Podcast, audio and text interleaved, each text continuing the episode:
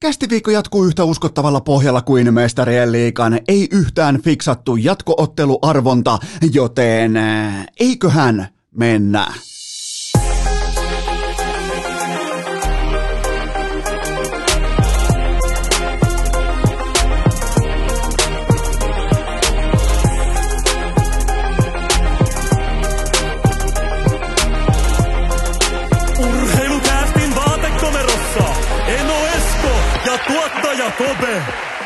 Tervetuloa te kaikki mitä rakkahimmat kummikuuntelijat jälleen kerran urheilukästin kyytiin on keskiviikko äh, 15. päivä joulukuuta ja äh, minä tuottaja Kobe ja apulaistuottaja Hunu me päätettiin jo urheilukästin aamupalverissa, että tämä kyseinen jakso kiskaistaan käyntiin kerran positiivisen nuottivalikoiman ja vitut, koska Mikko Rane, Raunonpoika Rantanen on valitettavasti jälleen kerran känselöity. Kyllä vain, hän päätti vetää hallille saapuessaan Bane-tyyppisen kasvomaski viritelmän naamalleen, ja siitä hetkestä, kun Rane päätti olla Bane, sitä mä en voi käsittää, että miten hän piti paitansa päällä, koska kun sä haluat olla Bane, niin sulla on kaikki oikeudet vetää yläpelti paljana kuin äh, Iivo Niskanen pitkin jotain Davosin äh, vuoristoa, mutta joka tapauksessa Rane Raunonpoika Mikko Rantanen raivaus saa, hän päätti olla Bane, ja siitä anarkia lähtökohtaisesta hetkestä tähän päivään, tähän sekuntiin saakka. Sen jälkeen on tapahtunut NHL ja meille kaikille äh, lätkäfaneille merkittäviä asioita. Ja nämä on oikeastaan tehnyt teille listauksen, jotta sun ei tarvitse, joten siitä sekunnista alkaen tähän kyseiseen hetkeen saakka on tapahtunut seuraavaa. Äh, likimain kaikissa NHL-organisaatioissa vallitsee koronasekamelska. Sebastian Aho on karkotettu Kanadaan. Kiinan Koronaprotokolla koskee myös NHL-pelaajia, eli se on siis aivan täysin käsittämätön protokolla, se on siis, se on kova protokolla, mennään siihen kohta vähän tarkemmin.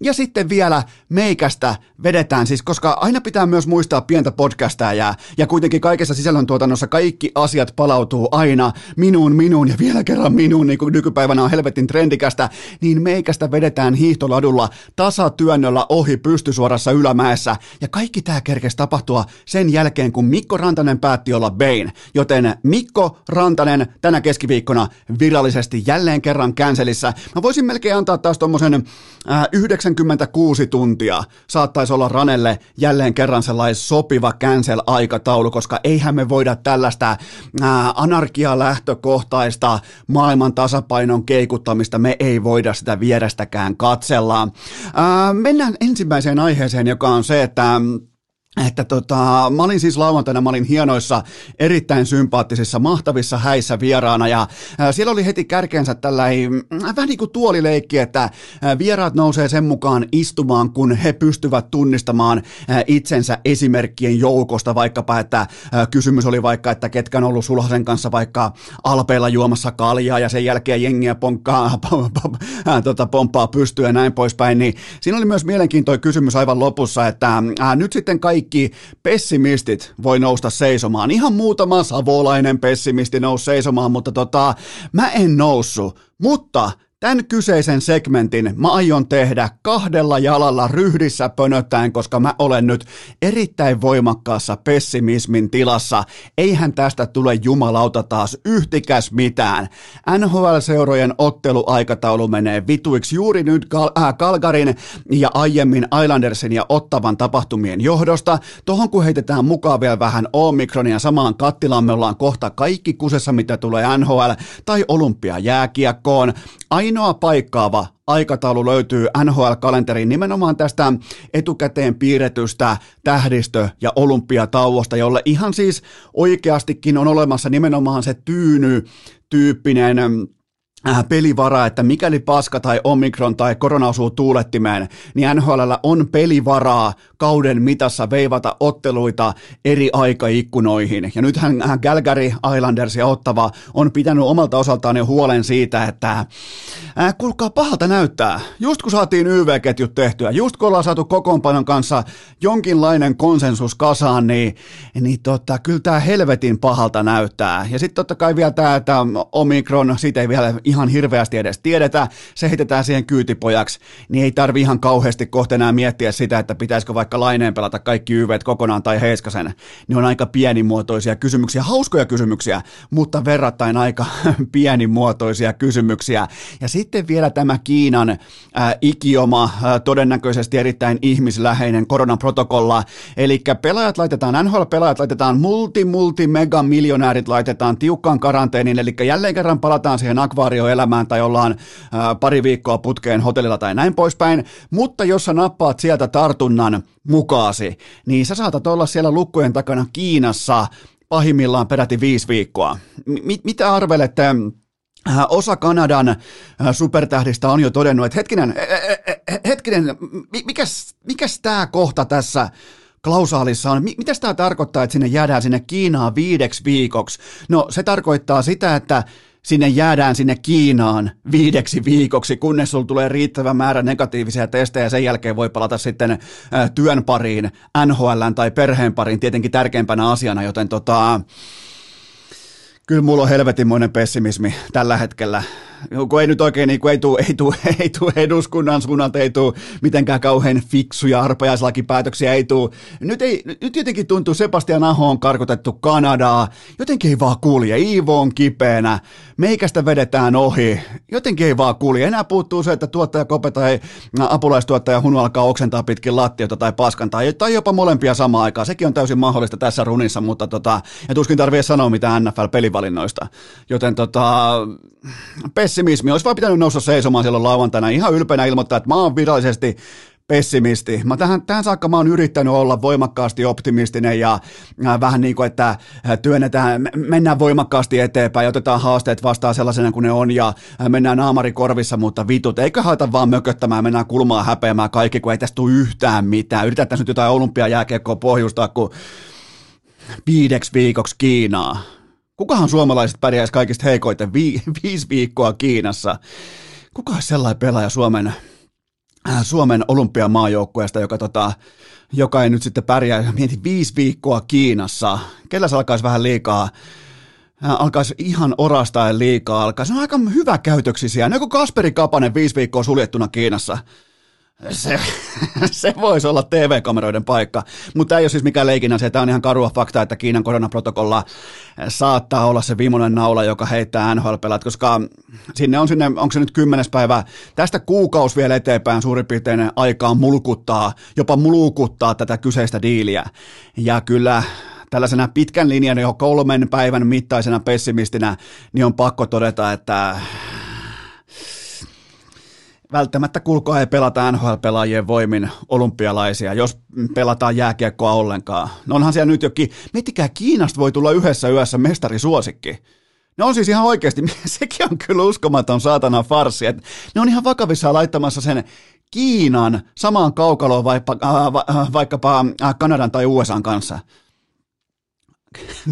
kiva suhtautua pistepörsseihin tai muihin niin kuin, äh, tällaiseen alfa-positioita mittaaviin, kun maailman parhaat pelaa maailman parhaita vastaan, niin siellä on jollain McDavidillä yksi matsi Kiinaa vastaan, ja silloin tehot 11 plus 14 siinä, joten tota, mutta ihan se perus, perustavanlaatuinen kysymys kuuluu nyt näin, että vaikuttaako teistä siltä, että NHL-pelaajat on täysin rinnoin mukana olympialaisissa? Mä ymmärrän, että siellä on paljon leijonaa rinnassa, leijonaa sydämessä ja äh, Vahteran lehteä ja näin pois poispäin, ja on äiti Venäjä ja kaikki, mutta jotenkin mä haluan ymmärtää myös NHL-pelaajia, näitä miljonäärejä, näitä yksityisyrittäjiä tämän asian tiimoilta, että äh, kun eletään päivä kerrallaan eteenpäin, niin se, se haave siitä olu, hurmoksellisesta olympiajääkiekosta onkin lopulta se, että sä pelaat tyhjässä jäähallissa äh, jääkiekkoa maailman parhaita vastaan, paikan päällä välttämättä ketään ei kiinnosta, ja sen jälkeen sä jäät viideksi viikoksi Kiinaan suljettujen ovien taakse odottamaan, että sä saat negatiivisen näytteen itsestä ulos, niin, niin tota, mä, mä tota, mä ymmärrän aika hyvin NHL-tähtipelaajia tässä kyseisessä asiassa. Sitten Sebastian Aho, status ei ole vielä tarkasti tiedossa, mutta se, se joko on siis koronatartunta tai sille altistuminen, ja sama koskee hänen alivuokralaistaan Seth Jarvisia, joka ei osaa käyttää PlayStationia suomenkielisellä asetuksella, että hän on yhtä kuin fraud. Oikeastaan kaikki lähti menemään päin helvettiä siitä, kun Jarvis ilmoitti, että hän ei osaa käyttää Playcaria vai Xboxia ää, tota, suomenkielisillä asetuksilla, niin siitä eteenpäin on Karolainassakin mennyt hommat kohti etelää, mutta Sebastian Ahon tiimoilta nyt on pakko todeta mun mielestä erikseen se, että NHL-kauteen mahtuu tällä haavaa kolme pelaajaa, jotka ovat tähän saakka tuottaneet yli 14 maalin omakohtaisen maali odottaman. Nämä pelaajat on Conor McDavid, Matthew Katchak ja Sebastian Aho, ja heti perään tulee Ovechkin, Matthews ja Drysaitel, joten on tämäkin nyt, on tämäkin nyt eräänlainen saatana, että Aho nousee askel kerrallaan koko maailman parhaaksi pelaajaksi, ja sen jälkeen tulee koronalistaus. Että ei niinku, me Aho-fanitkaan, me ei nyt saada sitä yhtä pientä breikkiä. Ihan, ja nyt se on karkotettu Kanadaa. Sitä pidetään todennäköisesti niin kauan siellä, kunnes taas sitten äh, McDavidit ja kumppanit ottaa, ottaa valtikan haltuunsa ja karkaa Aholta kaikilla mittareilla.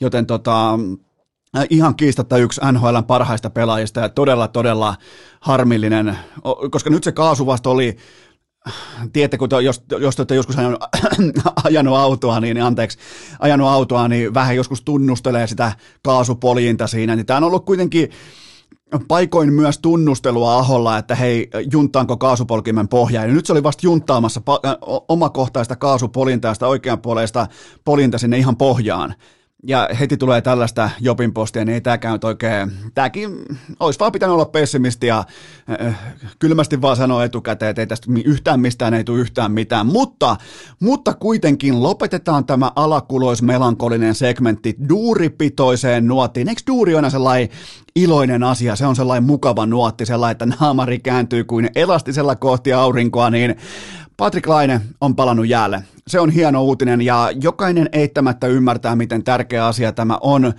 ihmiselle nimeltä Patrick Laine. Ja mä en puhu nyt alkuukaan jääkiekosta tai pelikunnosta tai äh, mahdollisesta roolituksesta tai maalimääristä, vaan mä puhun siitä, että äh, miten ihminen, inhimillinen toimija, miten se tarvitsee arkisia asioita suuren surun äärellä itselleen. Ihan sitä arkea, toisto kerrallaan sisään, mennä pukukopille, morjestaa kundeja, morjestaa huoltajia, jutella, niin tämä, tämä on niin kuin, että jos on tullut paljon huonoja uutisia niinkin vähäpätöisestä asiasta kuin NHL-jääkiekko, niin tämä on mahtava uutinen, koska kaikki tietää, mitä Laineen perheessä on tapahtunut, ja kaikki tietää sen merkityksen ja sen, kuinka paljon nyt puhutaan suuremmasta asiasta kuin urheilu tai jääkiekko, joten on mahtavaa huomata, että Laine pääsee mukaan arkeen ja mukaan tähän kaikkeen, mitä hän on tehnyt syvällä rakkaudella pikkupojasta alkaen, joten tota, se, on, se on kerrassaan upea uutinen, että Laine is back. Näin vo- äh, enkä osaa sanoa aikataulua sitäkään, että milloin ensimmäisen kerran ottelutapahtumissa kaukalossa, mutta toivottavasti mahdollisimman pian. Pidetään pieni tauko ja mennään eteenpäin. Urheilukääst! Kummikuuntelijoille uskollinen kuin puljun Golden Retua. Tähän välikköön mulla on teille huippunopea kaupallinen tiedote, jonka tarjoaa urheilukästin yhteistyökumppani Dick Johnson. Nyt tarkkana, siellä on nimittäin 20 prosenttia alennusta kaikista tuotteista, mikäli sun kertatilaus on yli 60 euroa. Mä toistan, miinus 20 pinnaa koko siitä paskasta, jossa tilaat yli kuudella kympillä. Osaat laskea itsekin, että kuinka paljon se tuo siihen alennusta siihen sun tilaukseen, joten jos sulla on mielessä vaikka näitä tota, Dick Johnsonin lippulaivatuotteita, kaikki partaöljyt, kaikki naamarasvat, kaikki mitä ja meikäläisen suosikki saippuat ja näin poispäin, niin se on tässä ja nyt. Nyt alkaa olemaan viimeiset ajat tilata ennen joulua, niin se on miinus 20 pinnaa kaikista tuotteista automaattisesti, jos kertatilaus on yli 60 euroa.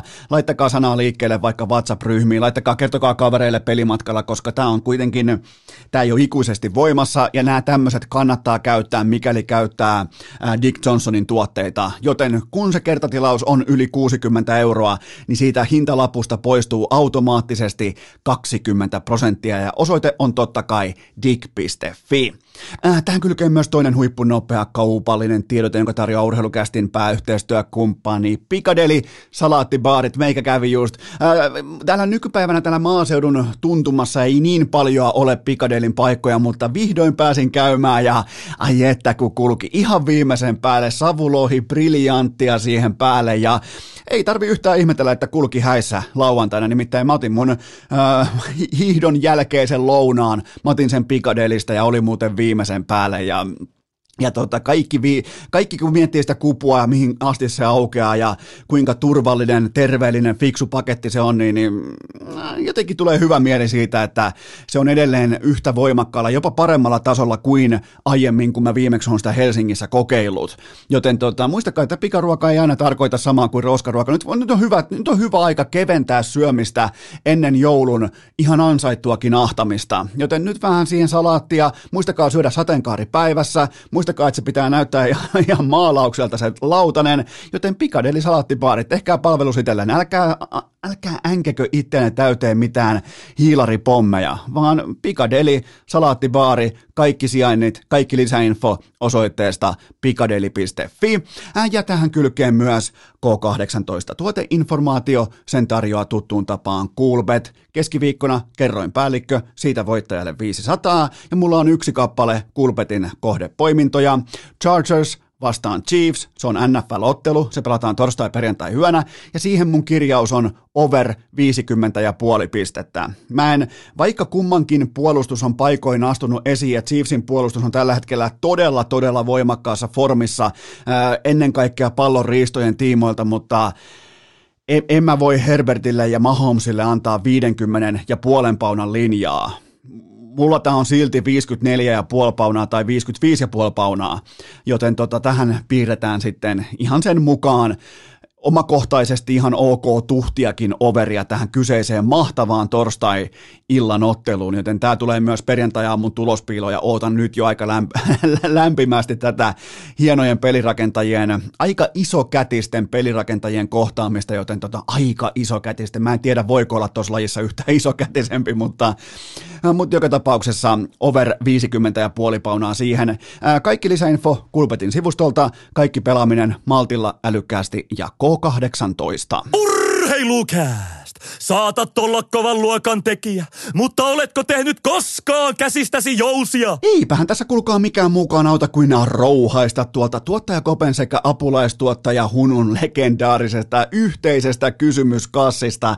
Teidän mielettömiä, loistavia, koko tämän kyseisen jakson suorastaan pelastavia pohdintoja pöytään, koska jotenkin tuntuu, että urheilu ihan orastaen jopa, jos unohtaa F1-sirkuksen, kaiken tämän draaman, NHLn, SM-liigan koronat, niin tuota, jotenkin tuntuu, että urheilu uinuu, mutta inbox ei, napataan teiltä ensimmäinen pohdinta pöytään. Pitääkö Joonas Korpisalo iskeä välittömästi aamu neljän kipinä vuoroon vai lyödäänkö suoraan Pekkaa ja miten paljon? Olisiko suoraa Pekkaa vai eli poistumiskieltoa? Mutta sehän on tavallaan niinku varmaan sitä, mitä Korpisalo nyt tilaa, että se haluaa etukäteistä Pekkaa, jotta ei tarvi mennä kesken NHL-kauden Santahaminaan esittämään sotilasta. Sehän tavallaan voisi olla myös se oikea marssijärjestys, mutta ää, Alokas Korpisalo ilmoitti ää, paikallisessa mediassa The Athleticissa ää, peräti epäkorpisoturi hengessä, että hänet saa tulla hakemaan vaikka sitten kotiovelta, että hän ei ole tulossa siihen, onko se nyt huhtikuun alun saapumiserään ja, ja tuota, ää, mä olisin, mä olisin kyllä itsekin aika huolissani Korpisalon asemassa, tukka on kasvanut juuri lähikuukausina täydelliseen mittaansa ja parrassakin alkaa olla uskottavaa potentiaalia ja muutenkin se niin kuin värimaailma hiuksissa ja parrassa, niin ai jumalauta, ihan kuin jostain norjalaisesta kalastusliikkeen mainoksesta, jossa ai, siinä on kaikki kohdallaan, mutta mä rakastan tätä, mun on pakko myöntää, että mä rakastan tätä urheilukouluretoriikkaa jo nyt. Eversti luutnantti Riku Hartikainen näytti välittömästi kaapin paikan. Se totesi Iltalehden haastattelussa, että äh, ihminen voi tuoda huolensa esille meille ja mä en pysty pukemaan teille enemmän intimäistä lausuntoa kuin tuon. Ihminen voi tuoda huolensa esille meille. Ai jumalauta. puhutteluesittelyasia ja Riku Hartikainen on virallisesti Big Dick Alpha, joten tota, tästä saadaan vielä ihan hauskat kinkerit aikaa, kun vaan jaksetaan odottaa ja onhan toi alkamisaikataulu näille vaikka Markkaselle ja Korpiselle, onhan sehän täysin absurdia ja, tota, ja välttämättä se ei vaatisi otsikoita osakseen, mutta, mutta joka tapauksessa niin Riku Hartikainen antoi loistavan haastattelun Iltalehdelle. Ja vaikka mä oon vähän Äh, miten voi sanoa, mä oon ollut skeptinen sen tiimoilta, että mitä urheilukoulu edustaa, koska mä oon itse ollut siellä, mä oon nähnyt, mitä se, varsinkin kun katsoo sivusta, mitä siellä tehdään ja tietää myös sen, että mitä normaali armeijan puolella tehdään vaikka alokaskaudella, niin niin tota, mulla on myös perspektiiviä sanoa niitä asioita. niin tota, mut joo, Riku Hartikainen, virallinen Big Dick Alpha, ihminen voi tuoda huolensa esille meille, joten Joonas Korpisalo, jos koet olevasi ihminen, niin sä vietin sun huoles Riku Hartikaiselle. Muista, puhuttelu, esittely, asia, herra Eversti Luutantti, en pääse tulemaan, mulla on NHL-kausi kesken, mutta muista, muista myös se, että sä et ole koskaan sä, ja sä et ole niin kuin mulla ja sulla, ja näin, niitä sanoja ei ole olemassa. Tai lähtee armeijaan. Vieläköhän pääsis, vieläköhän pääsis jollain rekryl sisään armeijaa vaikka puoleksi vuodeksi. Jostain tammikuusta vaikka heinäkuuhun. Missähän roolissa mä olisin hyvä? Varmaan joku, mä oon itse ollut, niin onko mä joku helvetin viestimies vai mikä mä oon, mutta mä voisin nyt olla vaikka – lääkintämies. Sehän olisi kova, niitä ei ammuta siellä sodassa. Miten, miten, muuten, miten se sääntö oikeasti pitää sitten? No okei, ei mennä siihen. Mua on aina kiinnostanut se, että kun jotkut vetää ilman aseita, ne ristit kädessä tai ne lääkintämiehen huivit tuossa tai liinat kädessä, niin eikö niitä ihan oikeasti sitten adrenaliinin ja alfa-bisneksen keskellä, eikö niitä ihan oikeasti ammuta sinne? Mutta joo, jos joku jos joku, joku komppania tai eskadrona ottaa vielä jengiä vastaan, niin mä voin vielä ilmoittautua 37-vuotiaana. Pitäisikö jopa ilmoittautua Jonos Korpisalon puolesta Inttiin? Jumalauta, Santahaminan urheilukoulun tiedustelurykmenttiin tekemään ketulenkkiä, laittamaan vähän havuja hihaa ja ilmoittamaan, että nyt ollaan oikeita sotilaita. Mä voisin hoitaa myös sen propagandamediatkin samalla. Joten mä, mä Riku Hartikainen, herra, herra Evestiluutantti, mä oon valmis. Seuraava kysymys. Mitä mieltä olet siitä, että Suomen asevelvollisuus koskee myös huippurheilijoita? Kappas vaan tälle oli jatkokysymys. No tämä on tavallaan se avainpohdinta, avainkysymys. Mun mielestä jo termi velvollisuus tavallaan sisältää kaiken oleellisen informaation tähän kyseiseen seikkaan, mutta mä otan tässä kuitenkin inhimillisellä tavalla myös urheilijan puolen se tärkein aika sun uralla on useimmiten 18-25-vuotiaana, kun pitää pystyä performoitumaan sillä tasolla, että sä ansaitset ensin paikkasi, sen jälkeen tilinauhasi ja sen jälkeen kenties sul voisi olla ekaa kertaa elämässä, kun sä pystyt pelaamaan sun sopimuksen mukaisesti, niin sä pystyt ehkä vähän avaamaan nyrkkiä, että sun ei tarvitse puristaa nyrkkiä koko aikaa, mutta, mutta tota, et sä vaan yksin, on paljon sellaisia urheilijoita, jotka ensinnäkään ei voi olla Suomessa, tai se koko markkina, se koko armoton kilpailu vasemmalta ja oikealta, se ajaa susta ohi se ajaa ihan yhtä lailla ohi kuin Verstappen tuoreella renkailla Hamiltonin vastaan. Ihan kylmästi, se voi olla kuinka hyvä se Hamilton tahansa, mutta se ei pärjää siinä tilanteessa, koska se kilpailuetu on niin merkittävä. Niin urheilu, urheilukoulu, armeija, kaikki tämä, niin on, on paljon sellaisia tapauksia, että ei, ei sieltä vaan maailmalta voi tulla – puoleksi vuodeksi leikkimään sotilasta Santahaminaan tai Hennalaan aikoinaan. Mä, mä ymmärrän sen ihan täysin, ja, ja tota, mutta se on varmaa, että tällaisen niinku huutelulla kukaan ei voita mitään. Ei Korpisalo, ei herra Evesteriluutantti, ei urheilukoulu, ei Suomen puolustusvoimat. Tokihan siis me fanit, me jotka arvostetaan tragikomiikkaa ja, ja, ja tota, tällaista ehkä tahatonta huumoria, niin tämähän on meille, ja varsinkin tällaisille marginaalipodcastajille, tämähän on ihan suoraan annettu joululahja lapaa, mutta mutta tota, kertokaa te mulle, mistä se kertoo, että pelaaja-agenteilla on tarjota suoria toimintamalleja sen osalta, että miten ja mistä saa helpoiten vapautuksen? Että et mikä osa kropasta kannattaa olla rikki tai mikä, mikä osa kropasta on helpoin feikata semmoiseen kuntoon, että se antaa sulle vapautuksen palveluksesta, mutta mahdollistaa vaikka NHLssä jääkiekon pelaamisen useampi miljoona vuodessa vielä liksalla ja vielä vaativilla pelipaikoilla. Niin tota, ja mä oon nähnyt tällaisia tapauksia vierestä ja mä totean, että, että se on ihan tietoista toimintaa, miten miten kehitellään kaavoja, jotta päästään irti asepalveluksesta. Joten se on kyllä mielenkiintoista sikäli, koska säännöt on sääntöjä. Ja tässähän siis armeijassa hyvin harvoin muutenkaan noudatetaan maalaisjärkeä, vaan säännöt on sääntöjä ja ne on kaikille hyvin selvät. Ja on siis olemassa muun muassa sellaisia sellaisia vammoja, mitkä tota, ehdottomasti estää sun vaikkapa varusmiespalveluksen, mutta mahdollistaa vaikkapa huipputasolla maalivahtina pelaamisen jääkiekossa. Et, täytyy vaan tietää ne oikeat paikat ja oikeat kohdat, mitkä pitää olla rikki, niin, niin sieltä tulee sitten b tai c tai D-paperia ja ei tarvitse paljon Santahaminan suuntaan körötellä, mutta se on osa bisnestä. Sekin on pelaaja-agenttien tehtävä. Jos on intressissä on se, että sinne ei mennä, niin silloin kehitetään huippulakimiesten ja äh, sidosverkostojen kanssa kehitetään kaava, jolla sinne ei mennä. Se on bisnestä. Armeijas on kivaa, menkää armeijaan. Siellä on yllättävän hauskaa. Jotenkin niin kuin se, kun ottaa sen Mä en välttämättä myöskään py, olisi pystynyt ottamaan sitä, jos mä olisin ollut urheilussa hyvä. Mutta tota, mutta sitten kun siihen osaa tavallaan niinku, osaa asettaa itsensä sinne niinku paskaämpärin pohjalle ja todeta kuinka merkityksetön pala sä muutenkin oot tässä yhteiskunnassa, niin sen, sen myöntäminen ja ääneen sanominen tekee muutenkin ihan hyvää ihmiselle silloin tällöin ja, ja armeijassa on erityisen helppoa. Joten armeijassa on kivaa. Seuraava kysymys. Voitko nopeasti, no niin, Voitko listata nopeasti Kanadan top 9 hyökkäät Pekingiin, jotta saadaan selvyys siitä, että ketä sinä et ainakaan pelkää? Mä oon edelleen virallisesti en pelkää Kanadaa puolueessa, ja mä tein teille nyt nopean top 9, ja tuolla on sitten, kuten ehkä kaikki ymmärtää, niin tuolla on jonkin verran valikoimaa, mutta mun top 9 Kanadan, Team Kanadan äh, tiimoilta näyttää tältä. Ykkösketju äh, Stamkos, McDavid, äh, McKinnon, kakkosketju Marchand, Crosby, Marner, kolmosketju Tavares, Point ja Huberdeau. Joten onhan siinä, toi muuten mielenkiintoinen, että, mutta en pelkää. Mun päällimmäinen tunne tällä hetkellä on virallisesti ei-pelko.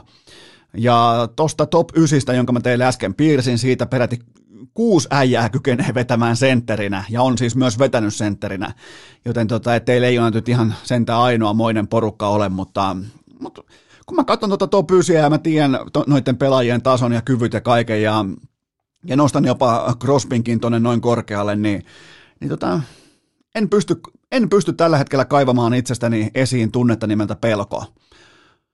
Ei, ei se, se ei vaan tuu sieltä. Kuka se, kuka se oli kuulossa siitä, kun ei pelännyt? Olisiko ollut Rocky Balboa Ivan Dragoa vastaan No Fear? Olisiko siinä ollut ei-pelkoa? Mulla on vaan mä, sama tilanne. Ivan Drago on Kanadan maajoukkue ja mä oon Rocky Balboa. Mä oon valmis viemään, mä oon valmis viemään Kanadan maajoukkueen syvään mereen ja hukuttamaan sen sinne. Seuraava kysymys. Mihin siirretään betoniporsaat, jotta Aatu Räty ei missaa U20-kisoja jukureiden koronavyöryn takia? Raportissa oli muuten tässä kyseisessä uutisessa oli muuten mielenkiintoinen termivalinta. Jukureissa on eletty perheenomaisin elkein.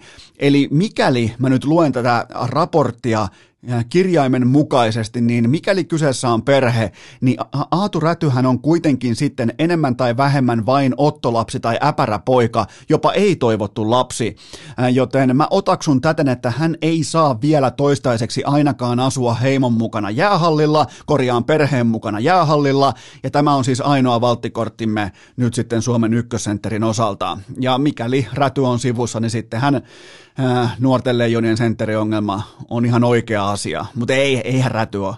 Eihän korona, sen verran pitää olla koronadenialisti, että eihän korona tartu niille, kello on komea jakaus. Oikein kunnon viimeisen päälle keskeltä nakutettu jo jakaus. Se on kyllä kiva, että räty on sellainen, alkaa olla viimeisiä aitoja jakauspoikia, kun kaikki muut kampaa tänne taakse melkein. No ehkä nuori Lundell, räty, mutta vähissä on toivo jakausten tiimoilta, joten tota, mikä se oli muuten se joukkue? Oliko IFK, niin kyllä vain Kimmo Kuhdan IFK A-junnut. Oliko, jos siinä sanotaan siinä kuvassa oli vaikka 18 pelaajaa, niin ainakin 16 oli ihan tismallinen jakaus. Joten tota, mutta saa nähdä, mitä tämän Jukureiden tiimoilta tulee lisäinfoa ja miten se vaikuttaa sitten U20 Leijoniin, mutta jos meitä nyt viedään U20 ja niin kuin leijonien paras mahdollinen joukkue pois, niin kyllä mä jumalauta sanon. Joten mä, mä, mä, mä palaan optimistiksi. Aaturadulla on kaikki hyvin. Seuraava kysymys.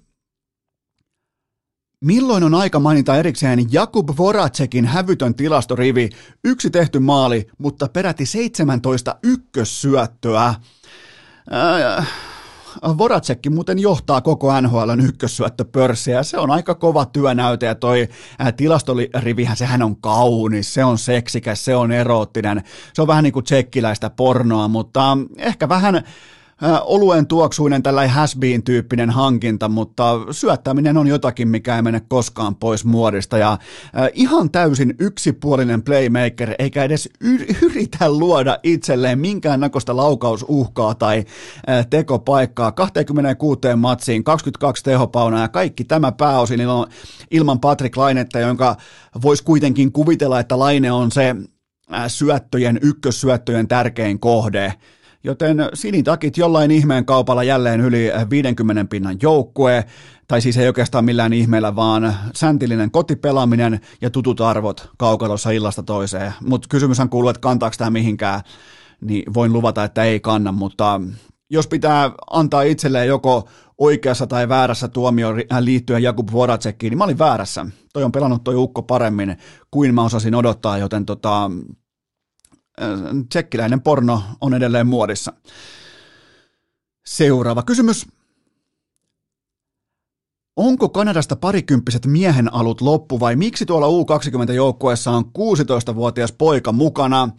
No siellä on siis Connor Bedard nyt sitten messissä ja hän ratkaisi U18 kultaa Kanadalle 15-vuotiaana viime keväänä ja se rystymaali on edelleen omakohtaisesti Eno Eskon verkkokalvoilla, kun se kääntää kämmeneltä rystyllä ja siitä laukoo ei todellakaan mistään läheltä maalia siihen vasempaan yläkulmaan, niin, niin tuota, en mä ole tällaisia nähnyt kuin ehkä priimavuosien Paul Karjalta tai Mike Modanolta ja Crosbylta, ja sitten tulee tällainen 15-vuotias raitin poika, ihan hintelä poika ja laittaa tommosen laukauksen, niin tota, ei tässä nyt ole mitään sen kummosempaa, että eihän näitä, eihän Team Canada junnujen kisoihin nyt kuitenkaan ihan hirveän kepein perustein tuon näitä häkki-häkkipäitä mukanaan, eli siellä on ollut Kretski, Crosby, Lindroos, Spessa, uh, Bowmeister, Campbell, McDavid ja nyt sitten Bedard.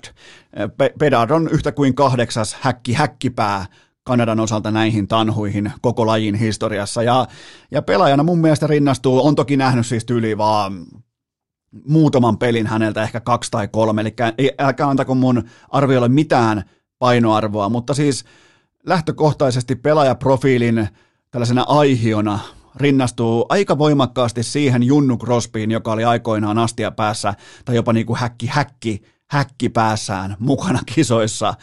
Hyvin paljon samaa, koska jos te muistatte sen Crosbyn, niin se, joka tuli sitten NHL, niin se oli taas ihan eri pelaaja. Joten tota, niin, niin jotain samaa siihen on ja Hintelä hieman kypärä kallella ja vastaavaa ja se pelaamisen kyky on uskomaton ja ei ole vastaavaa asetta heittää kaukaloa kuin vaikkapa McDavidin luistelu, mutta valmis pelaaja, yllättävänkin valmis pelaaja sen osalta, mitä mä oon nähnyt. Muistakaa, mun otanta on ihan täysin lapsellisen pieni, aivan täysin mitätön ja mä tuhlaan meidän kaikkien aikaa, mutta semmoista podcastaminen joskus on.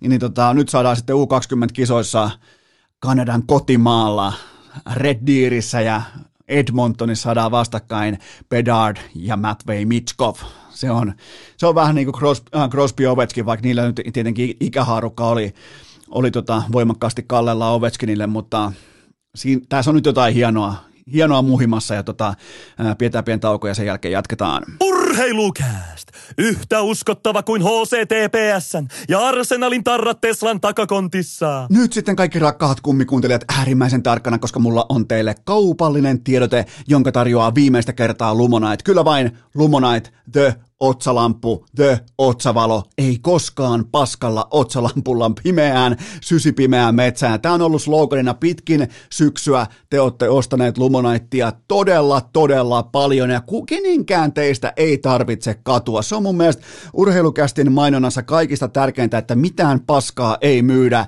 ja Lumonait ehdottomasti paras otsavalo. Älkää lähtekö sillä jollain halvalla paskalla sinne metsään, koska saatte katua, hävetä, todennäköisesti jopa menettää avioliittonne tai jotain vastaavaa, kun lähdette hölmöilemään huonoilla otsavaloilla. Joten tämä on viimeinen Lumonaitin mainos. Ottakaa tilanne haltuun viimeisen kerran mun ikioma koodi, mä en sano sitä, se on mun IG-storissa, menkää siitä klikkaamaan, se alennus aktivoituu automaattisesti ää, Valostoren sivulla, joten menkää mun IG-storiin. Se on, tää on viimeinen kerta. Ei paskalla otsavalolla metsään, ei missään olosuhteessa, ja mä ostin sieltä, mä ostin tuossa, tota, mulla on ennenkin ollut pelkkää lumonaittia, nyt mä ostin äh, kolme lamppua lisää, mulla on ne jatkuvasti joka ikinen päivä päässä ja, ja tota, en voisi olla tyytyväisempi, joten mun IG-storista tänään keskiviikkona viimeistä kertaa lumonaitin alennus, kyllä vain 10 prosenttia on vielä kerran saatavilla, sen jälkeen voidaan jopa ottaa, joutua ottamaan tuonne ensi syksyyn saakka, joten vika kertaa äh, meikäläisen IG-storista Lumonite, maailman paras otsavalo. Ää, tähän kylkee myös toinen kahupallinen tiedot, jonka tarjoaa urheilukästin pääyhteistyökumppani Wilson Koffe, kyllä vain lahtelainen altavastaaja. Ottakaa talteen, painakaa mieleen koodi joulubonus, ää, mitä sillä saa. Aivan oikein, sillä saa kun sä tilaat papulaatikon tai kahvijunan, sillä koodilla joulubonus, sillä saa Wilson Koffeen legendaarisen Talavi-pipon viimeisen päälle aitoa kamaa, sen saa miinus 30 prosenttia, joten se on joulubonus. Ja tämä kaikki löytyy osoitteesta wilsoncoffee.fi. Mä toivon todella, että teistä moni löytää nyt nimenomaan jouluviikoille, joulun alustunnelmaan Wilson Coffeen. Ottakaa papuja testiin, ottakaa kahviuna testiin, löydätte varmasti oman suosikke, äh, suosikkipahtoasteenne sieltä, joten kaikki tämä löytyy osoitteesta wilsoncoffee.fi ja muistakaa koodi joulubonus.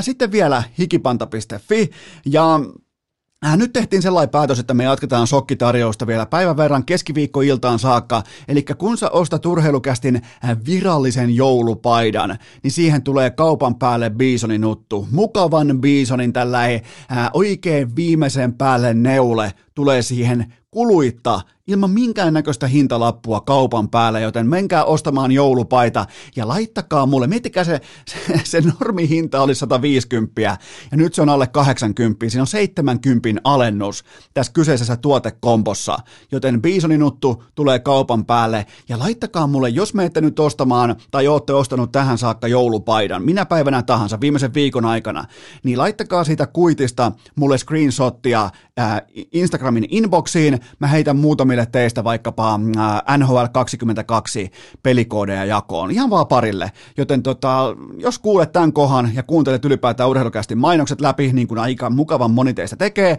niin jos olet tilannut joulupaidan tai tilaat sen nyt, niin tuota, lähettäkää mulle screenshotteja Laittakaa screenshotteja, mä laitan muutamille teistä NHL 22 peliä sitten saapumaan vastapostiin. Joten tota, hikipanta.fi, sieltä joulupaita ja tämä tarjous on voimassa keskiviikkoiltaan saakka ja näiden screenshottien tulee olla perillä viimeistään keskiviikkoiltana. Joten tota, ei muuta kuin töpinäksi, ei muuta kuin joulupaitaa päälle ja jonkinnäköistä tositteesta, jonkinnäköistä kuittia tai jonkinnäköistä niinku, äh, muistakaa peittää kaikki tärkeimmät tiedot siitä ja laitatte vaan mulle saapumaan, niin, niin muutamalle teistä lähtee NHL 22 22 peli sitten vasta postiin. Eli kaikki ostokset urheilukästi fanikavat osoitteesta hikipanta.fi. Urheilukääst! Asiantuntemus yhtä pahasti piilossa kuin Kalle Rovanperän korvat. Raapaistaanpa suoraan seuraava kysymys pöytään.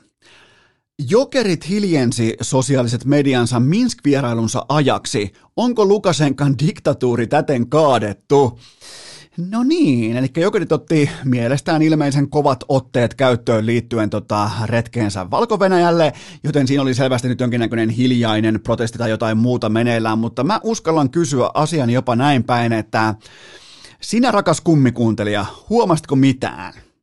koska mä en huomannut. Tämä kysymys oli ensimmäinen merkki mulle siitä, että mitään erikoista on tapahtunut, joten väistämättäkin jatkokysymys kuuluu, että mihin jokerit on ihan oikeasti kadonnut? mä en tiedä tuloksia, mä en tiedä hyvää, että ne enää edes pelaajia, mä tiedän, että Marjamäki valmentaa. Mä, jokerit on mä en tiedä johtuuko se siitä, että mä oon muuttanut maaseudulle, voi olla siitäkin kiinni, mutta jokerit on jossain tuolla helvetin kaukana, vähän niin kuin joku Sveitsin pääsarjan joukkue tai SHL-joukkue tai äh, joku alemman kastin valioliikajoukkue, jonka olemassaolon tietää, mutta sitten ei tavallaan niin kuin päivittäin hoksaa, ymmärrä tai sisäistä, että sellainen on olemassa.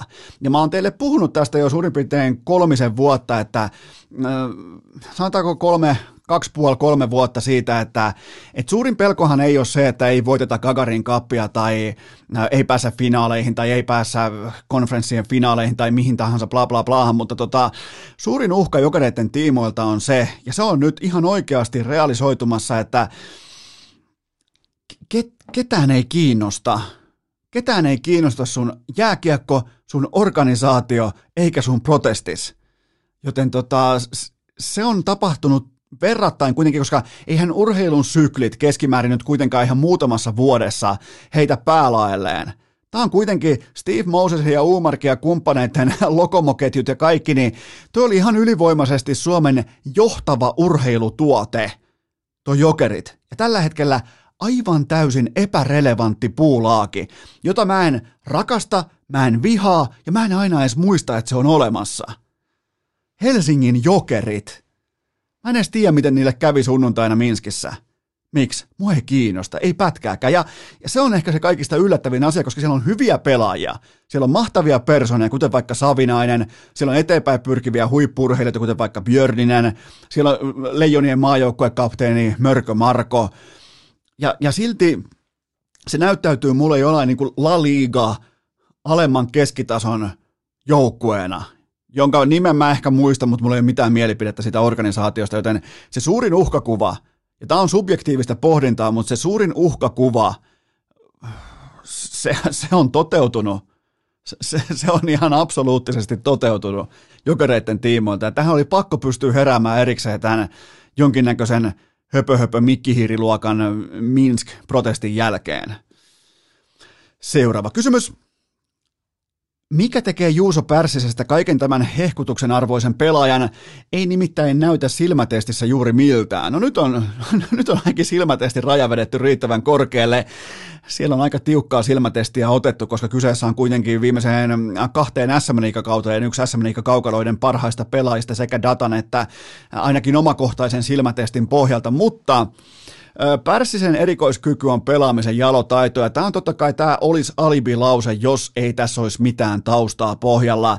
Hän on tietyllä tapaa, nyt sykkeet alas, mä en vertaa näitä urheilijoita keskenään, mutta hän on tietyllä tapaa pakotetusti jääkiekon ikioma Lionel Messi. Eli Messinhän oli aikoinaan pakko opetella pelaamisen jalotaito siitä syystä, että hän on niin hintelä, pieni ja mikkihiirimäinen, kun taas sitten Pärssisen oli pakko opetella ja oppia pelaamaan laadukasta, älykästä, jääkiekkoa, koska ne polvivammat rajoitti fysiikkaa huipputärkeässä iässä. Kaikki muut alkoi vetää tiukkaa rautaa, mäkivetoja, kaveria reppuselkää takaperin mäkihyppyritornia ylös, mutta Pärssisellä oli aina polvet paskana. Ja mihin se pakottaa urheilijan? Jos on intohimo painaa eteenpäin, se pakottaa aivot töihin pohtimaan peliä, että mikä on mun oikoreitti, mikä on mun kilpailuetu. Ja Pärssinen on erittäin intellektuellilla tavalla selvittänyt itselleen sen, että mistä syntyy hänen kilpailuetunsa sillä hetkellä, kun on polvet paskana ja kaikki menee päin helvettiä. Ja, ja se on se juttu. Eli on siis ihan täysin uskomatonta, että miten valmis hukko tämä pikkupoika on tuohon SM Liiga kaukaloon 20 peli tällä kaudella hiljaisesti HCTPS 21 tehopistettä. Ja siinä on välissä käyty ottaa aikaerot jossain Nashvillessä, Tennesseeissä ja, ja, ja, näin poispäin. Ja silti tultu ja oltu aina korkealla tasolla. Ja nyt sitten EHT-viikolla torstai-sunnuntai välillä Leijonien seuratuin pelaaja yhdessä Leo Komarovin kanssa, näin voi melkein sanoa. Ja Pärssisen, Pärssisen rooli Jukka Elosen jääkeikossa vielä tulee kasvamaan, koska Jokerit jättää kaikki pelaajansa itsensä pois koronasirkuksen johdosta, joten mä en, mä oon aina rehellinen sen tiimoilta, että aionko mä katsoa jotain urheilua vai en, ja yltääkö jokin tietty ottelulaji tai tapahtuma mun sen tietyn riman yläpuolelle, niin Pärssinen on tällä hetkellä se tavallaan niin kuin erotuksen luova pelaaja, että mä aion katsoa Leijonia eniten siitä syystä, että mä haluan omin silmin katsoa, että miten tuo jätkä pystyisi pelaamaan jo seuraavalla tasolla. Koska tuolla on erittäin sellainen Sebastian Aho-tyyppinen pelikäsitys siitä, miten hänen ympärillä tapahtuu ja, ja tota, erittäin pommin varma NHL-pelaaja, mutta aikataulu, millä aikataululla, koska on joutunut antamaan kehitysvuosistaan pois fysiikan tiimoilta varmaan kaksi tai kolme, joten tota, muistakaa, että se on 20-vuotias, mutta se on silti jääkiekko iässä vasta joku ehkä 16-17. Seuraava kysymys. Onko Edmonton Oilersin kupla virallisesti puhjennut? No nyt ollaan aika lennokkaan startin jälkeen viiden matsin tappio letkussa ja tätähän ei voi kutsua tavallaan kuplan puhkeamiseksi, koska tämä on realismia nhl ja näissä kyseisissä tappiootteluissa on nyt tehty yhteensä kahdeksan maalia. Mikäli sun yhtiön tilikauden tulos on budjetoitu sen varaan, että tapahtuu ihmeitä, niin sun yhtiöjärjestys, sun yhtiön toimintamalli ei ole hyvin todennäköisesti terveellä pohjalla. Eli jos jos sä oot se fani, joka vähän kuola niin vaahto suussa odottaa, että YV on 50 pinnasta, Drysaitelin laukausprosentti on yli 35 ja Mikko Koskinen on NHLn top 3 maalivahti, niin eihän se, eihän se syy ole Oilersissa, vaan se on sun odotuksissa. Tämä Oilers on nimenomaan sitä, mistä mä koitin teitä varoittaa jo etukäteen, joten tota, Mä olisin lähtökohtaisesti tässä, tässä tilanteessa mä olisin erityisen huolissani siitä, että miten koko joukkue lamaantuu, mikäli 97 ja 29 on vain normitähden tasolla. Että ne tippuu sieltä ei maapallotähteyden tasolta, ne tippuu tänne maankamaralle äh, tavallisten kuolevaistähtien tasolle, niin, niin toi on ihan täysin lamaantunut, toi porukka, aivan siis kollektiivinen paska lahkeessa – kaikki ukot, ihan jopa Bisonistakin alkaen. Joten kuten koko kauden ollut tiedossa, ja tämä data on väistämätöntä. Mä tiedän, että kaikki teistä ei rakasta dataa, tai teistä ei, joku ei vaikka usko dataan, tai jopa koronarokotteisiin tai lääketieteeseen, niin, niin tota, se on ollut koko ajan selvää, että Oilers on 5-5 jääkiekossa miinusmerkkinen klubi sitä ei pysty kiertämään. Et ota, ota se kova silmäys siihen kokoonpanon syvyyteen ja ymmärrät itsekin, mistä on kyse se, se, on, se on tyly. Jos ei McDavid ja Drysaitel, ne ei ole maailman kaksi parasta pelaajaa, niin ei toi joukkue me yhtään mihinkään. Ja nyt, nyt kun taas se Mikko Koskis hype on ollut ja, ja on otettu mukaan olympialaisia leijonia ykkösvahdiksi ja äh, alettu, alettu vesinalle äh, kasaamaan va- paikkaa kaapista, niin, tota, niin tuota tuota. Olen yrittänyt olla tämän asian kanssa mahdollisimman johdonmukainen jo vuosia. Ja sekin on totta kai ihan yhtä lailla selvää, että tähän kauteen tulee vielä sellainen yksi tai kaksi kuumaa jaksoa, mutta muistakaa se perustaso, se ei tule riittämään, ei yhtään mihinkään. Ultimaattinen joukkuelaji. Ja niin kauan kuin McDavid ei saa mitään aikaa playareissa, niin nämä kaikki kysymykset on ihan täysin epärelevantteja. Seuraava kysymys. Kenestä tulee vuoden urheilija 2021? Mä oon nyt käynyt koko listan tarkasti läpi näiden äh, aika hienojen ehdokkaiden osalta. Kaikki on tyylikkäitä urheilijoita ja mun mielestä edustaa Suomea maailmalla todella ansiokkaasti, mutta mä aion nyt sanoa tämän mahdollisimman neutraalisti vailla minkäänlaista tunnelatausta. Kenestäkään ei tule vuoden urheilijaa 2021. Mä en siis löydä tuolta ketään, kenelle kehtaan ojentaa tämän palkinnon. Tämä palkinto kuitenkin merkitsee jotain. Kun siinä on nyt äh, pelkästään jo alla, siinä on Iivo Niskanen, Teemu Pukki ja Lukas Radetski. Mä en voi antaa tätä palkintoa kellekään näiden herrojen jatkeeksi, valitettavasti. Ja ei, ei, ei siis minkään näköistä sottia mihinkään suuntaan, ei mitään lajia kohtaan mitään. Tämä on täysin mahdollisimman neutraali ja niin tunne latauksen osalta täysin nollatason kommentti. Mulla ei mitään tunnetta takana, kun mä sanon tänne, mutta mä en pysty antaa tuota pokaalia kellekään. En, en tällaisen urheiluvuoden jälkeen. Ja siis perustelut ihan tiivistettynä, kukaan ei ole voittanut kirkkaissa valoissa yhtikäs mitään. Niin jos me, jos me halutaan alkaa nostelemaan divisiona viirejä kattoon, niin tehkää se sitten ihan omalla ajalla. Mutta tänä vuonna kukaan ei ole voittanut kirkkaissa valoissa yhtikäs mitään. Se on ihan kylmä fakta. Joten urheilukästä ei ojenna vuoden urheilijapalkintoa kenellekään. Ja siihen voidaan totta kai sitten taas palata, kun jos joku jossain kenties jopa voittaa jotain. Mutta nyt kun aletaan laittaa näitä kaiken maailman sisupuukkoja ja pronssilusikoita ja divisionaviirejä, niin ei, ei, ei, te halveer, tai siis koko niin kuin systeemi ja instituutio halveeraa näitä aikaisempia vaikkapa olympia kultamitalisteja ja Teemu Pukkia Radetskia ja Niskanen kaikki, jotka on siis ollut siellä maailman ihan terävimmällä huipulla, niin nyt kun palkitsemaan pistesijoista tai osallistumisesta, niin ei kiitos, mä astun sivuun. Mutta mä en olekaan urheilutoimittaja. Seuraava kysymys. Millä mielin otit vastaan Mestarien liikan maanantaisen arvontafarsin? No omakohtaisesti mä en, mä en ole varma, pystyykö kukaan jakamaan tätä tunnetta mun kanssa, mutta äh, mä tunsin lämpöä ja vilpitöntä hyvää mieltä, vähän sama kuin hyvä ystävä myöntäisi olevansa vaikkapa riippuvainen. Eli UEFA tuli savuverhon takaa kaiken sen valheellisuuden keskeltä täysin alastomana esiin. Ja se myönsi toimillaan sen, että se on täysin avoimesti ja häpeämättä umpikorruptoitunut organisaatio.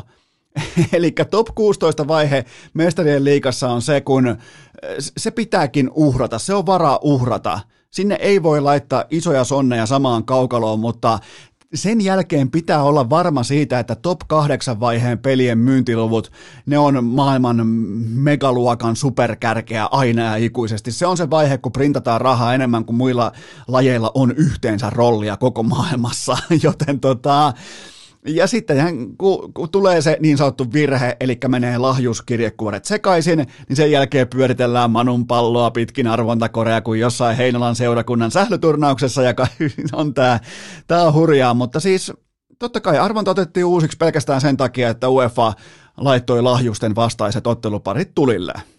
Sitten siellä joku Gatarin omistaja tai joku jättimäisen öljy, öljylähteen öljylähteen suvun Vesa toteaa, että het, hetkinen, eihän siis meidän uusiksi, u, laitetaan uusiksi tämä, koko, koko paska nyt uusiksi, niin tota, ja nimenomaan sillä tavalla kävi. Ja UEFA oli todella ryhdikäs sen osalta, että se myönsi ihan avoimesti, että hei, ryssittiin meidän fiksattu arvonta, joten fiksataanpa se uudestaan siten, että Messi ja Ronaldo vaikkapa suurimmat mediamagneetit, suurimmat Goat-levelin myynti artikkelit, ne ei kohtaa itseään mitättömässä top 16 vaiheessa. Ja, tota, ja onhan se ihan selvää. Siis mä laitan teille nyt jo arvontaennusteen pöytään. Ää, se on se, että Lionel Messi ja Cristiano Ronaldo kohtaavat toisensa top 8 vaiheessa. Mikäli siis PSG ei paskanna lahjettaan täyteen Realin kanssa, on tämä mutta mulle tuli, mulle tuli lämpöä ja hyvää mieltä. Ne ei edes peittele enää mitään. ne on ihan, ihan avoin, niin kuin ihan joku rapajuoppo. Mitä sitten? Niin onkin kännissä. Niin tota, joo, joo, mutta niin pääs käymään. Miettikää millä tasolla vielä. Andre Ar- Arsaavin pyörii siellä, kun aikoinaan Lontoon keskustassa, mitä helvettiä täällä tapahtuu, autota ja väärää kaistaa pitkin ja kentällä ei voiteta ketään ja piti olla valioliika uusi pelastaja. Ai, ai, ai. Päivän sykähdyttävin hetki oli kuitenkin se, kun FC Barcelona jännitti ja pihisti omaa Eurooppa-liikavastustaan. Mä en vieläkään, mä en vieläkään pääse yli siitä, että absoluuttisesti fiksas, fiksatusta järjestelmästä, jossa perustetaan alkulohkoja niin paljon, että kaikki maailman megaseurat pääsee välttämättömästikin top 16 vaiheeseen, niin FC Barcelona jännittää, pihistää ja hehkuttaa omaa torstaista jotain Napoli-matsiaan. Mennään eteenpäin seuraava kysymys. Mitä urheilukästin itkututka sanoo? Vieläkö Toto Wolfin rattaista kuuluu nyyhkytystä?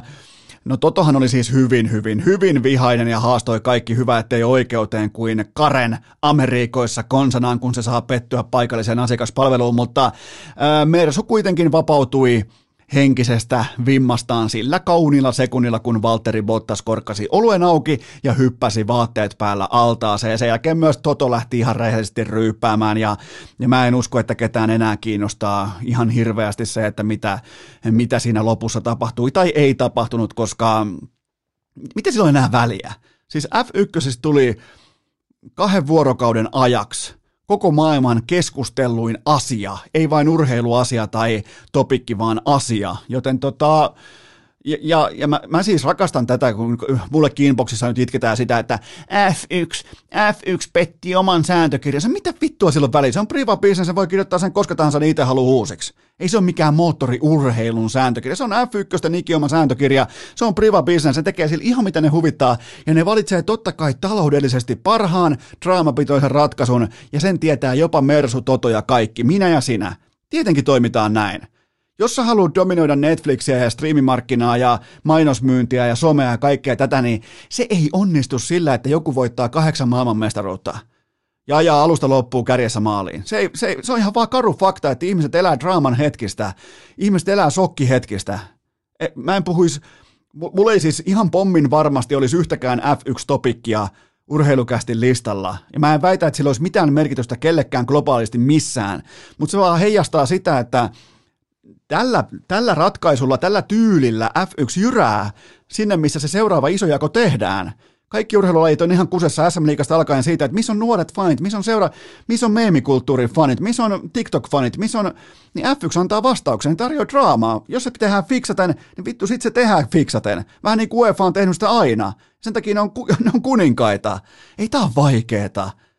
Ei, ei kenenkään tule pahoittaa mieltä siitä, että priva business tavoittelee liiketaloudellista voittoa come on nyt, inboxissa, hei vähän, olisiko kivi kottikärryä ison kuvan ymmärrystä, että mitä siellä tapahtuu.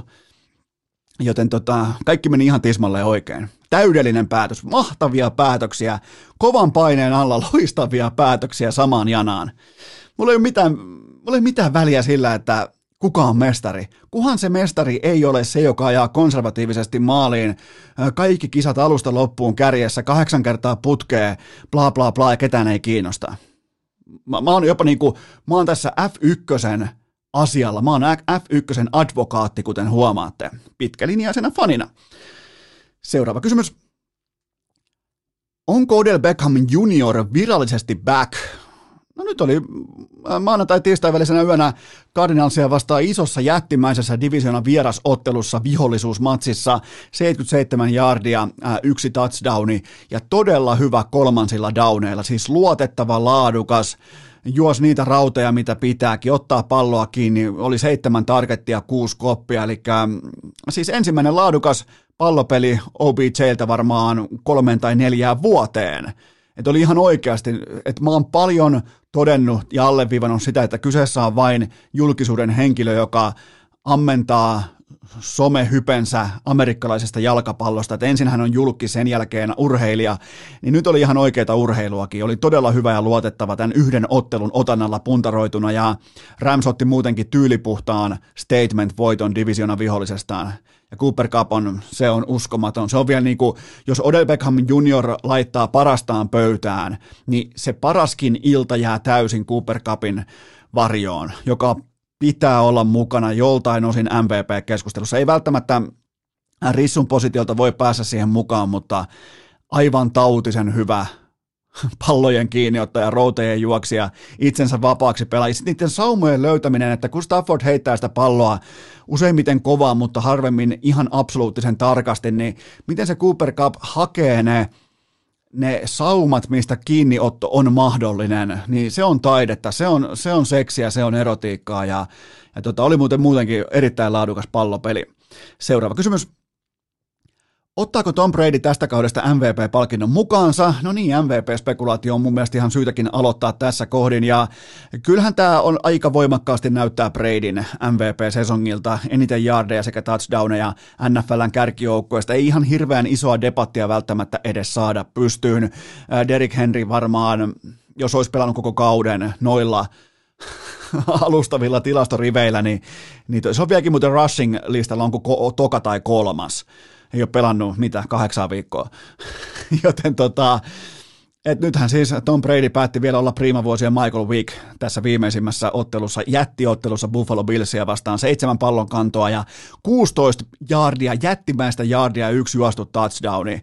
Ja vi- vielä tuuletuksia perään ja yhdet myllytkin vielä taisi olla ja oliko trash ja kaikkea tätä, joten 44-vuotias Goat pelaa kenties paremmin ja ehkä jopa suuremmalla liekillä kuin koskaan aiemmin. Mä en tiedä, miten se sen tekee, mutta mä alan, mä, kun pakkaset palaa tänne maaseudulle seuraavan kerran, niin mä alan jäädyttämään itselleni avokadojäätelöitä. Se on ihan pommin varma asia. Mä haluan kans 44-vuotiaana saada edes jotain aikaan, etten kuolla omaa syli tuolla jossain sohvalla toi dominoi NFL 44-vuotiaana, milloin kukaan missään urheilulajissa, ihan jotkut golfit tai jotkut muut ää, tota, sivuun siivoten, niin kukaan ei ole koskaan ollut periaatteessa yhtään mitään. Okei, Lätkästä löytyy niiltä vuosilta, kun ei välttämättä niihin tarvitse palata, mutta sieltä löytyy esimerkkejä, mutta nykypäivän modernista urheilusta niin 44-vuotiaat on useimmiten coacheja ja nekin alkaa olla kohta jo yli-ikäisiä, joten se antaa perspektiiviä siitä, että missä mennään.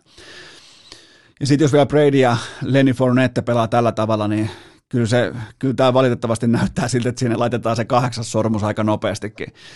Seuraava kysymys. Onko Dallas Cowboysin Mika Parsons vuoden puolustuspelaaja? No se, se kastijako menee enemmän tai vähemmän siten, että siinä on TJ Watt, Miles Garrett, Trevor Dix ja sitten siinä on Parsons. Dixin mä otan mukaan siitä syystä, en, en, en, en ottaisi itse, mutta mä tiedän, että häntä tullaan paljon nostamaan tälle listalle median toimesta, koska hänellä on komeat tilastot. Hän on ottanut eniten liikassa interceptioneita ja sillä on aika iso arvo nimenomaan äänestäjien näkövinkkelistä, mutta toistaiseksi mä pidän vielä TJ Wattin 16 säkkiä ja neljä pakotettua fumblea 11 pelin, 11 pelin otannassa, niin mä pidän sen kärjessä. Ne on ihan tautisia numeroita, ne on ihan hävyttömiä numeroita, joten mä pidän TJ Wattin vielä toistaiseksi kärjessä, mutta, mutta on toi Mika Parsons, on se siinä niin kuin ihan täysin melkein rintarinnan. Näittekö muuten, miten Aaron Donald vei Kyler Murrayn räsynukke tehtaalle nyt tässä maanantai-tiistai hyvänä? Jumalauta oli muuten manke. Otti kolme säkkiä siihen ja vielä se closeout-säkki siihen viimeiseen Heilmeri-viritelmään, niin se oli aika statementti, mutta ja vielä täytyy muistaa, että Donald pelaa jatkuvia tupla- ja triplatiimejä vastaan. Mutta ehdottomasti Parsons kuuluu tälle shortlistalle ja mikäli Dallas Cowboysilla on joskus käynyt vähän epäonnea näiden merkittävien rushereiden tai edge-pelaajien tai linebackereiden tiimoilta, niin kuin, että on mukamas löydetty draftista se, se oikea hevonen, ja sitten se ei kuitenkin, se osoittautuu, että sillä on yksi, yksi kavio jäänyt kotiin, niin tämä on, tää on nyt sitten sellainen nappiosuma, että näitä ei osu kuin ehkä kerran 10-15 vuoteen. Seuraava kysymys. Miten olet valmistautunut Dartsin MM-kisoihin?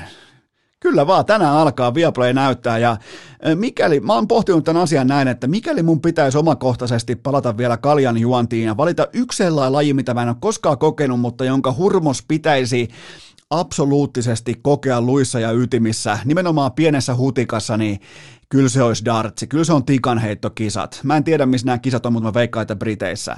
Joten tota, mulla olisi mukana sellainen 180 taulu, sen jälkeen mulla olisi feikki irokeesi ja pöytävaraus siitä, nimenomaan siitä heittolavan takaa, että näkee vähän orastain sivuttaissuunnassa, että meneekö ne, meneekö ne tikat sinne tota toivottuun osoitteeseen. Ja jokaisen jälkeen huuetaan ja ördätään ja lauletaan ja jouk- jo, ne, ne, on hienoja ne yhteislaulut ja kaikki se, niin tota, ja on muuten, on miettinyt sitäkin, että tikan heitto niin, ja bubitikka, niin niin, korjaan siis meillä darts-piireissä nimenomaan darts, ei mikään bubitikka, niin on sekä pelattuna että katsottuna suurin swingi tässä lajissa sen osalta, että onko pelaaja tai katsoja hutikassa vai selvinpäin. Jos sä oot pienessä hutikassa, niin totta kai joo, toihan on hieno laji, että mennään joskus heittää vähän bubitikkaa, mutta kokeilepa heitellä selvinpäin yli kaksi minuuttia tot lajia, et varmasti heittele. Niin kuin ei heittele noin ammattilaisetkaan, nekin on siellä pienessä mäiskeessä ihan pikku hiivassa menee heittelee sinne ja kaikki tikat keskellä taulua tai siinä mikä se on tripla kuudessa kympissä ja ai jumalauta. Ne on muuten taitavia. Oletteko muuten koskaan nähnyt kenenkään heittävän selvinkäisin pubitikkaa? Mä en, mä en ole siis koskaan nähnyt kenenkään selvinpäin heittävän pubitikkaa. Jos ootte, niin raportoikaa. Se pitää välittömästi oikaista tämä asia. Seuraava kysymys. Siitä on nyt vuosi, kun linjasit, että seuraava seuraava grinditavoite on nimeltään Kopelle piha. Mitäs nyt seuraavaksi, kun tämä on maalissa? Jahan, täällä on palattu. Oli muuten sama kysyjä, joka ja täytyy antaa kunnia näille, jotka muistaa vastauksia vuoden takaa tai sitä, että milloin ne on viimeksi kysyneet jotain asiaa, mutta tota, joo, Kopelle piha on maalissa. Seuraava on muhimassa tuolla jossain, jossain tota haave, haavekomeron kupeessa ja se on nimeltään Kopelle suksivaja kautta maastopyörämaja. Ja sen verran voin paljastaa sijainnista, että se on, se on Suomen Lappi ja se on Suomen Lapin ylläs, on se, sieltä se on löydyttävä, se on ylläs tai boost. Se voi olla muuten myös boost. Ja enkä, enkä mä siis jää mitenkään maahan makaamaan tai itkemään, että jos se on boost, mutta, mutta tota, levilleen lähde kuin sotaan, rukalleen lähde kuin heittämään pupitikkaa kännissä, joten se on melkein pakko olla ylläs. Joten si, siinä se kenties voisi olla se grindi sellainen, jos, jos nyt mitään tällaisia ja muistakaa, nämä on, vain, nämä on niin kuin maallisia tällaisia kakkosluokan, kolmosluokan kategorian tavoitteita. Ne tärkeimmät tavoitteet on kuitenkin vaikkapa ensi vuoteen aivan jotain muuta. Ja ne ei varmasti liity mitenkään vaikkapa ö, kiinteään omaisuuteen tai, tai tota, taseeseen tai pankkitiliin. ei, ei, ei, enää tässä iässä, ei todellakaan. Joskus aikaisemmin varmaan olisi liittynytkin, mutta tota, ei, ei todellakaan enää. Mutta tuollainen maltillinen haave on muhimassa siitä, että suksi vajakautta maastopyörämaja ehkä jostain äkäslompolon kupeesta. Se voisi nimittäin olla sellainen sellainen paikka, mutta ää, mä pidän nämä tavoitteet aika maltillisena, niin ei tule sitten henkiset hopeat kaulaan niin herkästi. Ää, tähän kohtaan pieni aikamerkki, pieni tauko ja sen jälkeen jotain sellaista, mitä te olette todella odottaneet pitkään tämän syyskauden osalta. Urheilukää! Koko jakso on ollut tähän saakka podcastien Buffalo Sabers, joten kruunataanpa kattaus täysin tarpeettomalla top vitosella. Kyllä, kyllä, kyllä. Se pitää paikkansa. Urheilukästin tarpeeton top 5 listaus tekee odotetun paluunsa tänä keskiviikkona. Tähän saakka tänä syksynä ei ole ollut listauksia heittää askiin, koska mulla on ollut ilmeisesti joka ikinen keskiviikko vieras mukana. Ja muutenkin urheilukästissä on nyt ollut ihan täysin hävytön määrä vieraita messissä. Siis ihan tuolta maailman huipulta Bottas, on ollut Markkasta, on ollut jokaiseen lähtöön Dota-eksperttiä ja osa teistä on siinä mielessä hyvin mielenkiintoisia kummikuuntelijoita, että te haluatte kuunnella ennemmin urheilukästiä vain niin kuin soolovetona, vain kyttyräselkäjaksona, eli mä, mä grindaan täällä yksin ne asiat siten kuin mä niistä itse ajattelen, joten tota, nyt mä ihan tietoisesti jätän vieraita pois jaksoista tästä niin kuin varsinkin joulua kohden mentäessä ja näin poispäin ja joulun aikana. Totta kai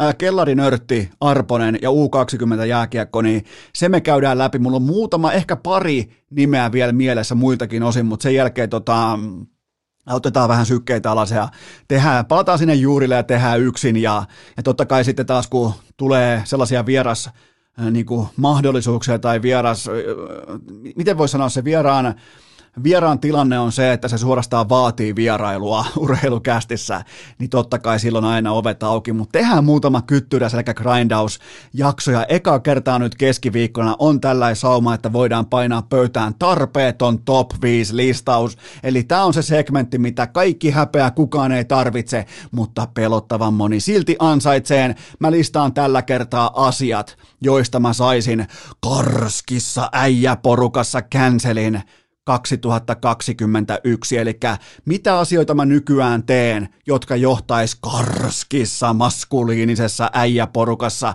ihan suoraan känseliin. Mä sain nimittäin viikonloppuna häissä ää, tällaisen orastavan tuhahdus känselin vanhemmalta herrasmieheltä baaritiskillä, kun mä tilasin häissä ää, alkoholittoman Moscow Mulin. Joten tota, siihen laitettiin siis, mikä nyt täytyy myöntää, että kuulostaa itsestä, itsestäkin aika hurjalta, niin ää, siihen laitettiin laitettiin siis äh, nolla prosenttista viinaa mukaan siihen Moskow Muliin, mikä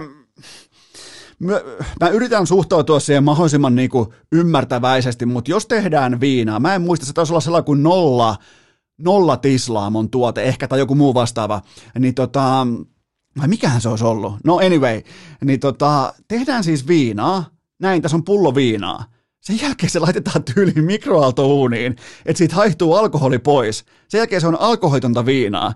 Niin, niin mä otin ihan siis jopa ansaitunkin äh, niin kuin tuhahdus hi, sellaisen hiljaisen tuhahdus känselin vastaa siitä viereiseltä, vähän vanhemmalta kokeneelta herrasmieheltä, joka ei todellakaan ollut tilaamassa mitään alkoholitonta Moskoon myyliä. Joten mulla on muitakin tällaisia asioita äh, tässä niin kuin tapetilla. Mä en ihan hirveästi jaksa enää niitä hävetä, joten tässä on tarpeeton top 5 listaus siitä asiat, joista mä saisin karskissa äijäporukassa känselin nykypäivän menossa.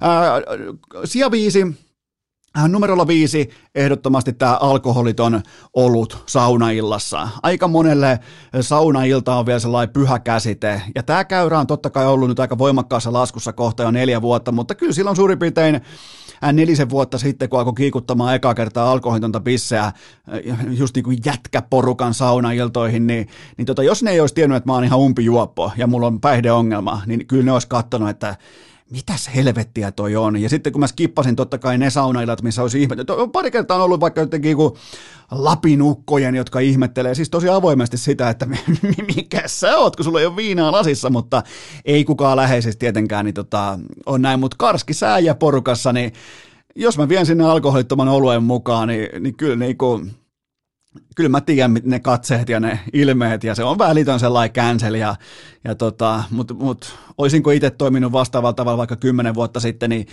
valitettavasti vastaus on itse pohdiskelun jälkeen melko varma kyllä, joten voin antaa myös itselleni näin muodoin takautuvan käänteiskänselin tästä, mutta tuosta tulee kuitenkin, toi on sellainen, mistä Karskissa äijäporukassa rävähtäisi välitön känsel.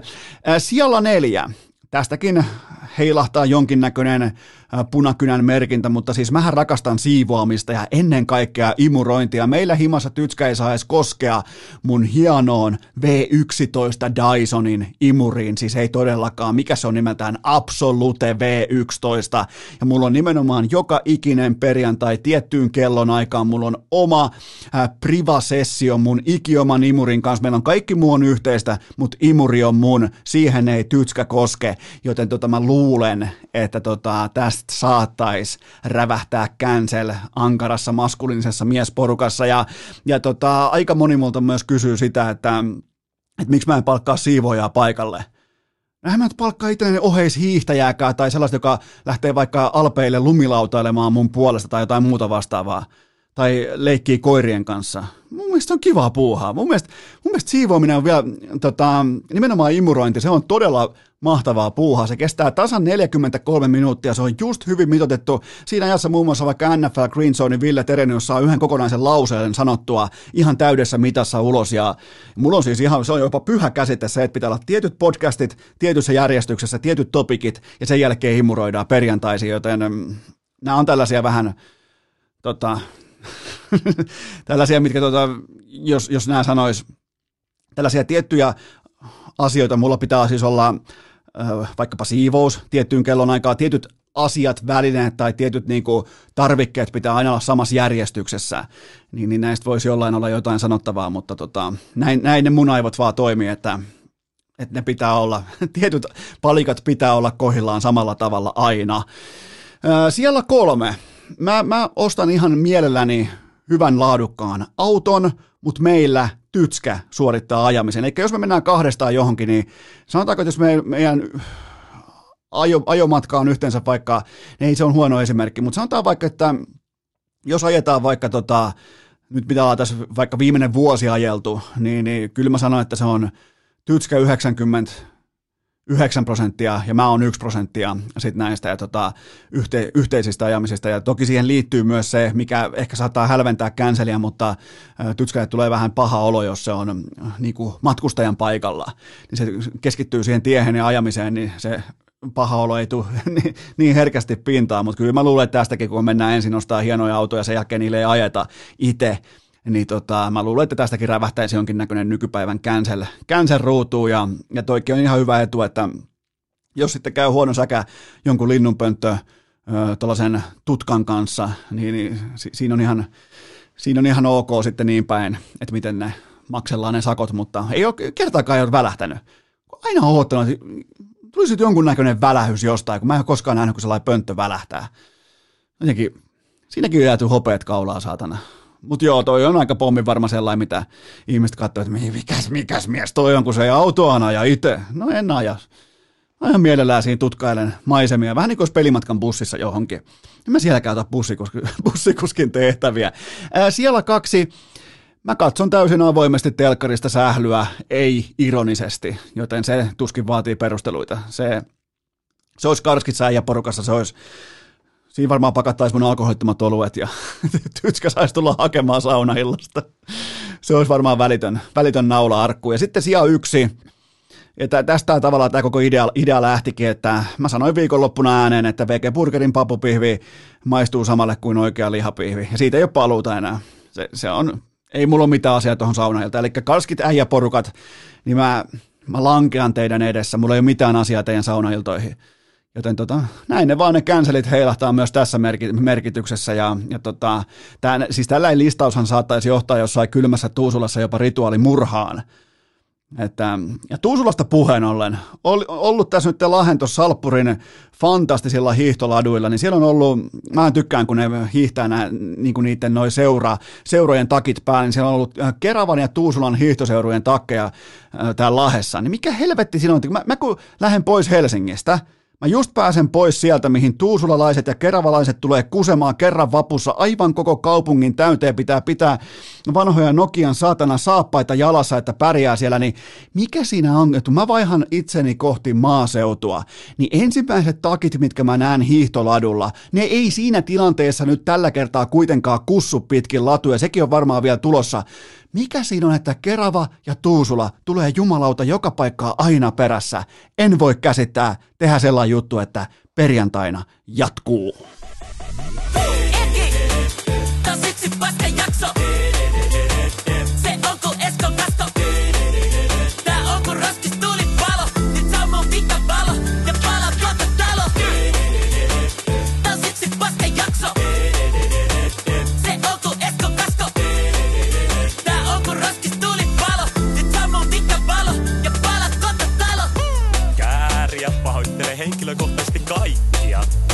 Kuuntelivat tämänkin episodin urheilukäästiä.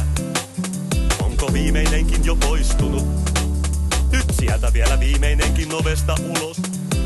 Inbox, Kari ja Koiku. Ihan rohkeasti luurit pois päästä. Hyvä. Vaatetomero tyhjenee. Onko äänitys päällä? Kuuleeko kukaan?